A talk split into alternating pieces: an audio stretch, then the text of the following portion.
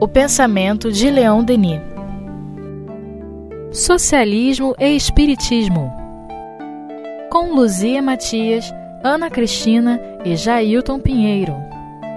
Olá, meus amigos, estamos aqui mais uma vez para dar continuidade ao estudo do livro Socialismo e Espiritismo de Leon Denis e estamos no capítulo 2. Vamos prosseguindo no parágrafo em que Leon Denis nos diz o seguinte: Edgar Quinet via certo quando escreveu: Como não se perceber que o problema religioso engloba o problema político e econômico e que toda solução desses dois últimos só valerá como hipótese enquanto não se resolver o primeiro. É, a, o problema religioso também é uma questão da gente entender o que, que é religião, né? Então, se eu entender religião apenas como um repertório de ritos e, e práticas e fórmulas, é, fica uma coisa que não se conecta com a sociedade nem com os problemas sociais. Quando eu entendo o problema religioso, a questão da ligação do homem com Deus, aí a coisa já muda de figura. Porque uma, tanto uma pessoa quanto uma sociedade que não leva em conta a questão de Deus é, fica no lugar de Deus, né? Só que nós somos imperfeitos, então é, quando o homem se coloca no lugar de Deus, ele acaba criando monstruosidades, né? acaba criando é, doença e não saúde. Então a gente ainda está hoje às voltas com essa necessidade da ideia de Deus é, e do aprimoramento dessa ideia. E estamos vendo aí né, algum sinal de é, equilíbrio pelos estudos da ciência e espiritualidade. Né? Mostrando que espiritualidade realmente tem um impacto na saúde, um impacto positivo na saúde, na educação, então, é, essa questão que o materialismo nos empurrou para deixar de lado como coisa irrelevante, a gente precisa repensar, né? Resolver isso. Com efeito, é preciso lembrar que foi na fé religiosa que as comunidades cristãs do Oriente e do Ocidente, e na América as sociedades dos Quakers, dos Chakres, etc., encontraram a regra de disciplina, o princípio de associação e de devotamento que asseguraram o bem-estar, a prosperidade dessas instituições e de seus adeptos. É, por mais rigorosas que fossem, né? que sejam, né? Porque ainda se tem essas comunidades, né? É, mas é tudo é o exagero, né? Tudo é o exagero. Então eu não aceito uma disciplina religiosa que me tolha os movimentos, que me impeça de florescer como eu desejo, né? mas por outro lado também coíbe os excessos, os abusos, né? e traz a fraternidade como lei. Então tudo isso vai, vai, vai juntando para o progresso, para a evolução do pensamento. Né? mas sem a lei, sem a disciplina. Eu tenho visto muito o Rossandro Klinchen falar, né, que nós tínhamos uma disciplina de moral e cívica, uhum. né? É, que era uma coisa que todo mundo achava horrível, né? Que não tinha nada a ver e realmente era uma coisa que estava muito a serviço de uma doutrinação, vamos dizer assim mas também esse momento onde não existe valorização da família, das instituições, é, da, da saúde mesmo, do comportamento do ser humano em sociedade, também não é, não está sendo a melhor escolha, né? Então tudo fica assim pendular até a gente encontrar o, o equilíbrio. Né? Isso, né? o caminho do meio. É, o caminho do meio, célebre. Mas na nossa época e na nossa França, a fé religiosa não tem mais intensidade suficiente para servir de base a uma transformação social ou a uma organização econômica.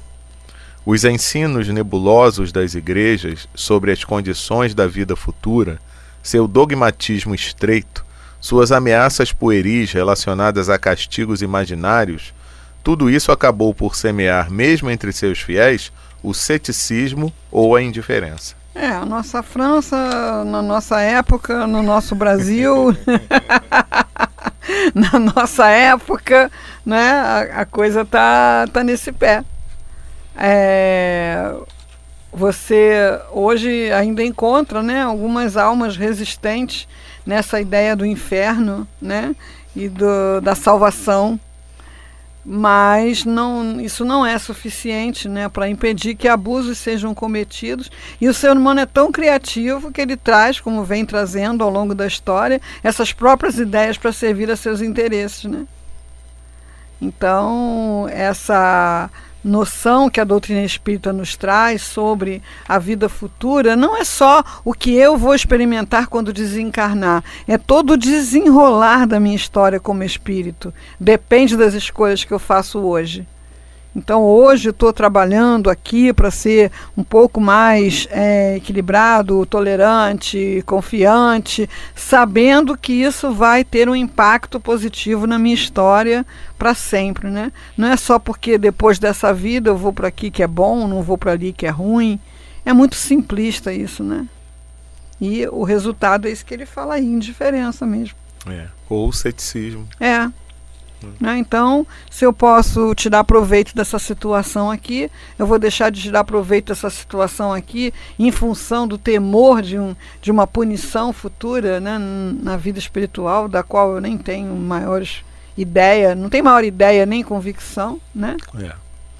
Mas eis que a revelação dos Espíritos vem esclarecer com uma luz implacável as condições da vida no além e o destino dos seres Através dela, a lei de reparação se impõe a todos, não mais sob a forma de um inferno ridículo, mas através de existências terrestres que podemos observar, constatar ao nosso redor.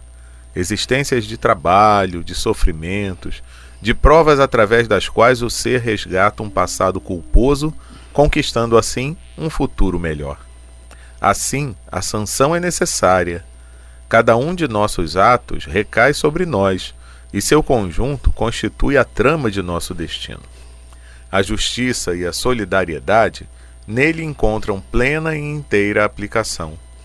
Nos sentimos unidos aos nossos semelhantes na medida dos sacrifícios que por ele fizemos, destinados a nos encontrar, a nos seguir através de inúmeras etapas em condições sociais as mais diversas ao longo de nossa ascensão, direcionada a um objetivo grandioso e comum a todos.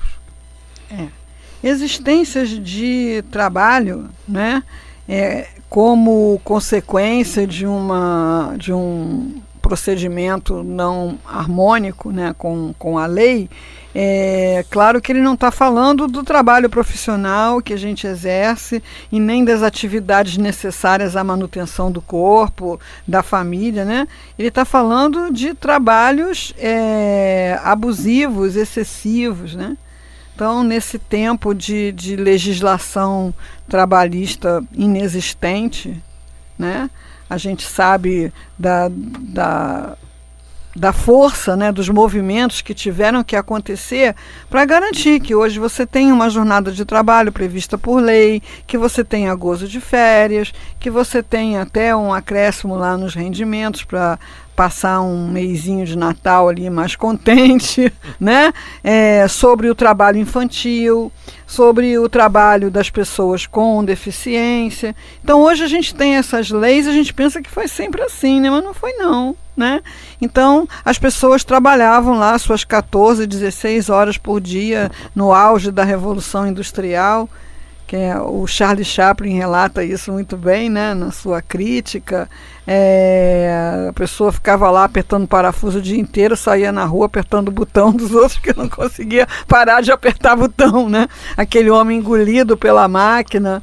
Então, assim, quando ele fala uma existência de trabalho de um ponto de vista de ser uma consequência de um procedimento inadequado, ele está falando desses trabalhos né, exaustivos, esses trabalhos é, extenuantes e sem uma remuneração né, adequada, sem a possibilidade do repouso, do descanso, que a gente percebe claramente que de repente vai ser a única maneira do espírito valorizar é, o trabalho e o descanso né? quando ele se vê numa situação assim de trabalhos desse nível, né? Em muitos países a gente sabe que não, as leis não, ou não existem ou não são aplicadas. Né? Trabalho escravo. Em muitos desses países, o trabalho escravo é explorado por países ditos desenvolvidos. Né? Uhum. Essas coisas aí do nosso mundo, né? Que a gente sabe que acontecem. É, os boia fria, né? Os, as pessoas que são levadas para fazendas, enfim. À luz da reencarnação, a gente entende que esse, essa situação ela é muito mais instrutiva para o espírito do que ficar queimando no caldeirão, é, picado por cobra, é, sofrendo suplícios. Que, para quê, né? Para quê? É uma coisa realmente difícil da gente acolher na, no grau de evolução da razão que a gente está. Então, é claro que ninguém foi criado para ser um explorador de trabalho humano, né? Mas alguns precisam ser explorados para se sensibilizarem com isso. Né? É. Não é? Com certeza. O bom disso é que em algum momento despertarão, né? Todos. Como nós vamos despertando também aos poucos, né? Uhum. De alguns uhum. equívocos de pensamento, de comportamento que a gente já teve uhum. também, né? Como ele diz aí, né? A sanção é necessária. É. Em qualquer nível de processo educativo, a sanção é necessária. Você apresenta a lei. Olha, a lei é essa. Aquele que recebe essa informação e passa a pautar a sua conduta por essa informação não vai sofrer a sanção. Uhum né? Mas alguns simples assim. Simples assim. Né? É. Mas aquele que recebe a informação, a lei é essa, e não cumpre, é, às vezes aquilo é o processo educativo retorna, não é, com outra linguagem, com outro e nada, e nada, e nada vai ter que ser a sanção mesmo, não tem, não tem jeito, né? Vai ter que ser a sanção. Então a sanção faz parte do processo educativo e sem ela não, não rola. Né? As pessoas às vezes ficam dentro do processo educativo é, dos filhos ou dos alunos, né? fazendo ameaças vazias. Né? E a pessoa vê que a pessoa que só tem que aguentar aquela reclamação. Ele né? aguenta aquela reclamação e continua fazendo o que sempre fez. Então tem que vir a sanção. Se a sanção não vier, não tem educação. Né? Então, se até nós que somos né, criaturas imperfeitas sabemos disso, imagina aqueles que gerenciam a humanidade, o processo educativo dos espíritos. É, tranquilo, não tem problema nenhum em fazer isso. Né? Isso, e com uma, um sentimento de paz e tranquilidade imperturbável. natural, imperturbável. Imperturbável. E assim, tudo bem, você vai lá cumprir a sua. Você vai ser assistido, mas você vai cumprir a sua sanção. É, é que eu vejo, às vezes, em algumas pessoas, o receio de falar de punição, de castigo, de sanção e tudo mais, porque acaba é, colocando um peso nessas palavras em função de como era o sentimento de alguns que aplicavam essas sanções e penas, que eram é, com aquele prazer mesmo de fazer o mal ao outro, né? E não com um objetivo educativo. Sim. É? Sim. E, e às vezes a própria pessoa que quando tem a responsabilidade é, a, acima, né? É, uhum. de, algum, de algumas pessoas. Hierarquia. É. Ou até mesmo. Simples hierarquia. Isso, a simples hierarquia, ou às vezes até mesmo a questão familiar do lidar com os filhos que estão sob a sua é, administração, vamos sim, colocar assim, sim. né? Que na hora que vai é, colocar ali uma sanção, também fica com raiva. E, e, e, esse não é o sentimento divino no não, momento da sanção. Fica com raiva, fica com culpa, Isso. fica com uma tristeza. É, é um coquetel molotov, né? Isso. É. Então, você, quando você tem a consciência absoluta de que precisa tomar uma medida para que aquela pessoa que está sob sua responsabilidade volte a um caminho correto, você faz com tranquilidade. Sem problema. Não tem é. problema. É, eu, eu foi muito difícil para mim, ainda é, né? Mas a gente vai aprendendo, né? quem tem que sofrer é quem recebe o limite, não quem dá. Porque se você dá o limite para o outro e quem sofre é você, você está pondo um limite para você e não para o outro, né? Então a gente precisa trabalhar muito internamente a nossa criança interior, né? a nossa necessidade de, de reconhecimento, de afeto, é, de ser aceito. A gente, na hora de educar, tem que deixar tudo isso de lado para poder dizer, como o Rossando fala, né, que a mãe dele dizia: Não preciso que você me ame, eu preciso que você me respeite. Uhum. E aí, na, na continuidade do, dos acontecimentos, quem se fez respeitar acaba sendo amado. Isso. E quem não aceitou se impor para ser respeitado, perde o amor também.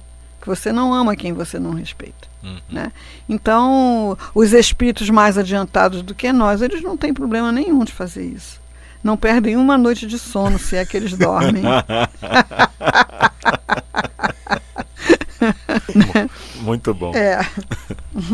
Os ensinamentos de além-túmulo exercem sobre aqueles que os recebem uma impressão profunda, pois frequentemente eles emanam dos seres que eles conheceram e amaram na terra, de seus próprios parentes e amigos, com provas de identidade, com detalhes psicológicos que não nos permitem duvidar nem na, da natureza, nem da presença dos manifestantes.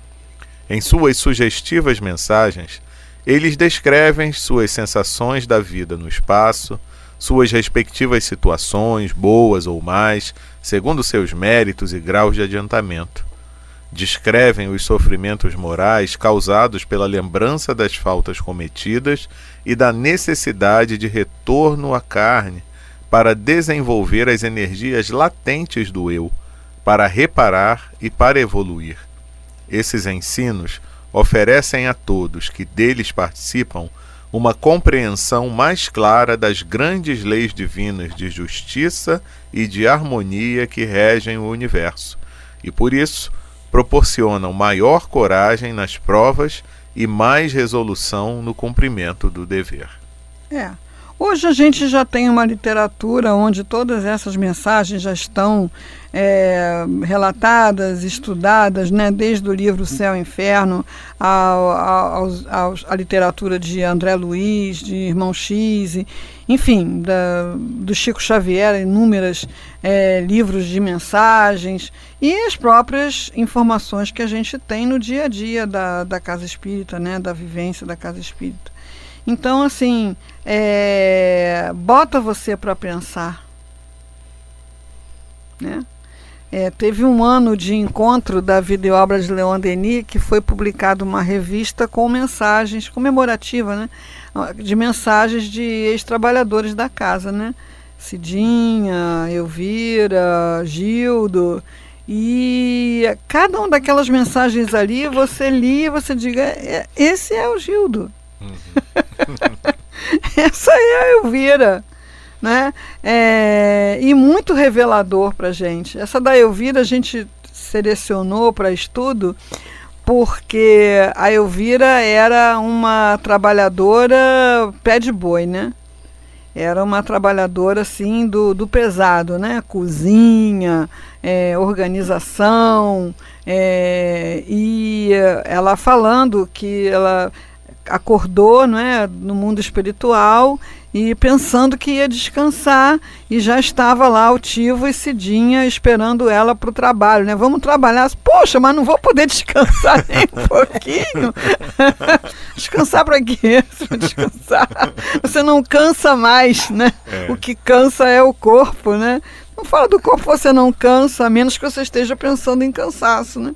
Então, assim, foi. É, é, puxa, é ele, né? O Gildo era, assim, essa pessoa muito é, positiva na, nos conselhos e nas, no aconselhamento que ele dava para as pessoas. Né? Ele falou assim: olha, se você estiver pensando em sair da, do, do centro, é, não sai não, porque quem vai perder é você.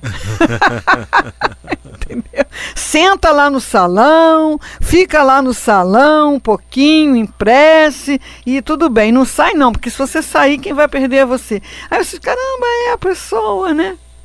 É a pessoa. teve, eh, acho que foi esse encontro mesmo que quem veio trazer a mensagem da, da vibração para gente foi o Zé Jorge, né? Uhum. Então, assim, Zé Jorge foi assim, a pessoa que me colocou nesse ofício de, de falar. Uhum. Né, de fazer palestra ele e a outras pessoas, mas principalmente ele. Inclusive me levou na federação para substituí-lo no Instituto de Cultura Espírita. Ele tem, tem muito a ver de eu estar nessa nessa tarefa, né? E ele chegou, ah, minha amiga Luzia, sabe? Chegou assim naquela efusão de amizade. Aí de repente ele se lembrou que tava um grupo, né? Não, e todos vocês também. Foi muito interessante aquilo. É. Foi uma delícia. Então, assim, a gente nesse dia a dia, né? Porque eu fico imaginando uma pessoa ler isso aqui, aí pensa assim: eu vou num centro, né? E vou pedir para ter uma mensagem né, de um parente meu que venha com esses detalhes todos de identidade, que aí eu vou aceitar, aí eu vou acreditar. É, Leon Denis está falando aqui da prática de uma vida, né? Uhum. A prática de uma vida.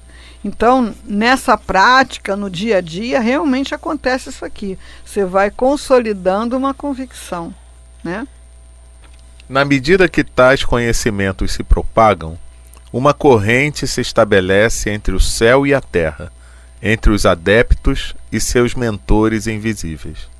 Através dela, se elevam as aspirações humanas e descem as forças, os socorros e as inspirações. Cada vez mais vê-se produzir entre os participantes essa irradiação da alma, essa expansão do coração. Nota-se a criação de uma atmosfera de fraterna confiança que tornará mais fácil solucionar os inúmeros problemas sociais que o egoísmo, a ignorância e o ódio haviam até aqui tornado insolucionáveis. Foi o que permitiu ao grande escritor inglês Conan Doyle comentar sobre o Espiritismo. Recebemos há alguns anos uma nova revelação que a distancia dos maiores eventos religiosos sobrevindos desde a morte do Cristo pois ela muda inteiramente o aspecto da morte, bem como do, do destino dos humanos. É uma revelação que nos faz olhar a morte frente a frente sem medo, e é para nós um imenso consolo quando aqueles que nós amávamos passam para além do véu. É, Conan Doyle escreveu essa, essa história do Espiritismo, né? é, um, é um clássico e é interessante da gente é, conhecer não é, o grande escritor do Sherlock Holmes, né? Criador do Sherlock Holmes. É, Leon Denis teve com ele pessoalmente no, no congresso, é, tiveram lá uns bate-papos. é, e ele está aí falando, somando, né? Leon Denis pesquisou esse trecho no livro em que ele fala exatamente dessa, desse diferencial da doutrina espírita sobre as doutrinas que se criaram, que não propiciaram essa, esse acesso né, para a gente entender essa continuidade. Nós estamos aqui vindos de um destino e tecendo aqui um destino que, que continua, que, que segue. Né? É, esse o aspecto inteiramente novo né, que a revelação espírita nos propõe, esse conhecimento. Nos faz olhar a morte frente a frente sem medo. É possível isso? É. é possível. É, não, não significa dizer que seja fácil e que de uma hora para outra é. a gente consiga ter essa mudança de visão. É.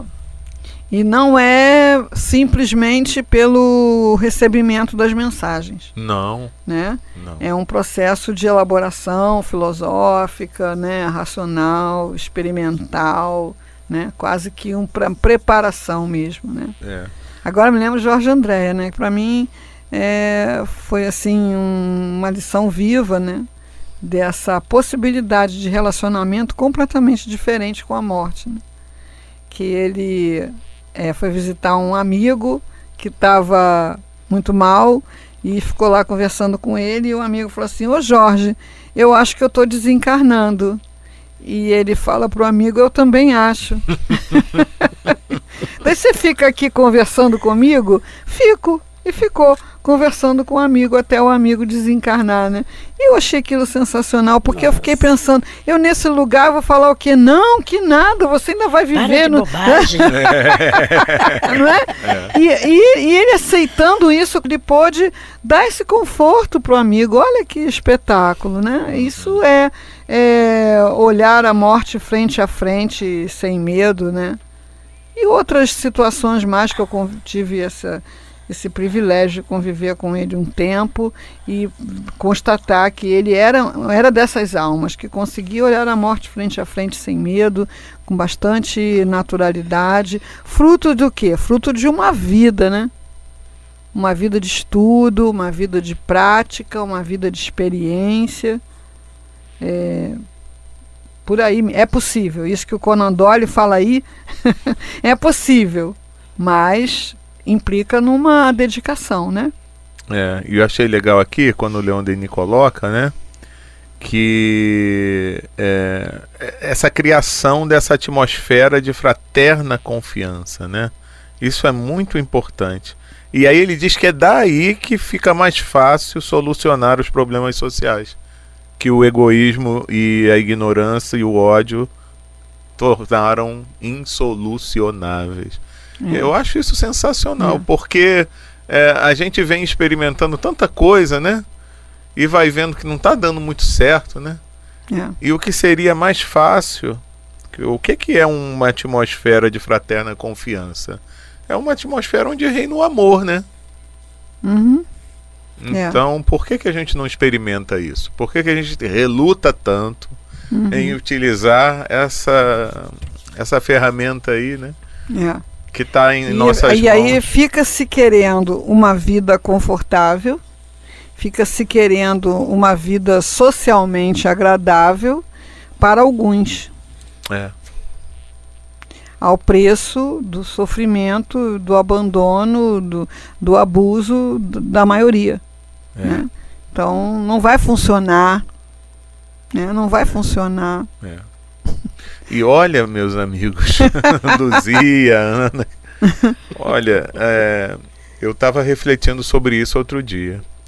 Porque às vezes a gente reclama muito, né? Das condições do nosso país, né? Uhum. E é, às vezes eu vejo que o nosso país é um verdadeiro laboratório, sabe?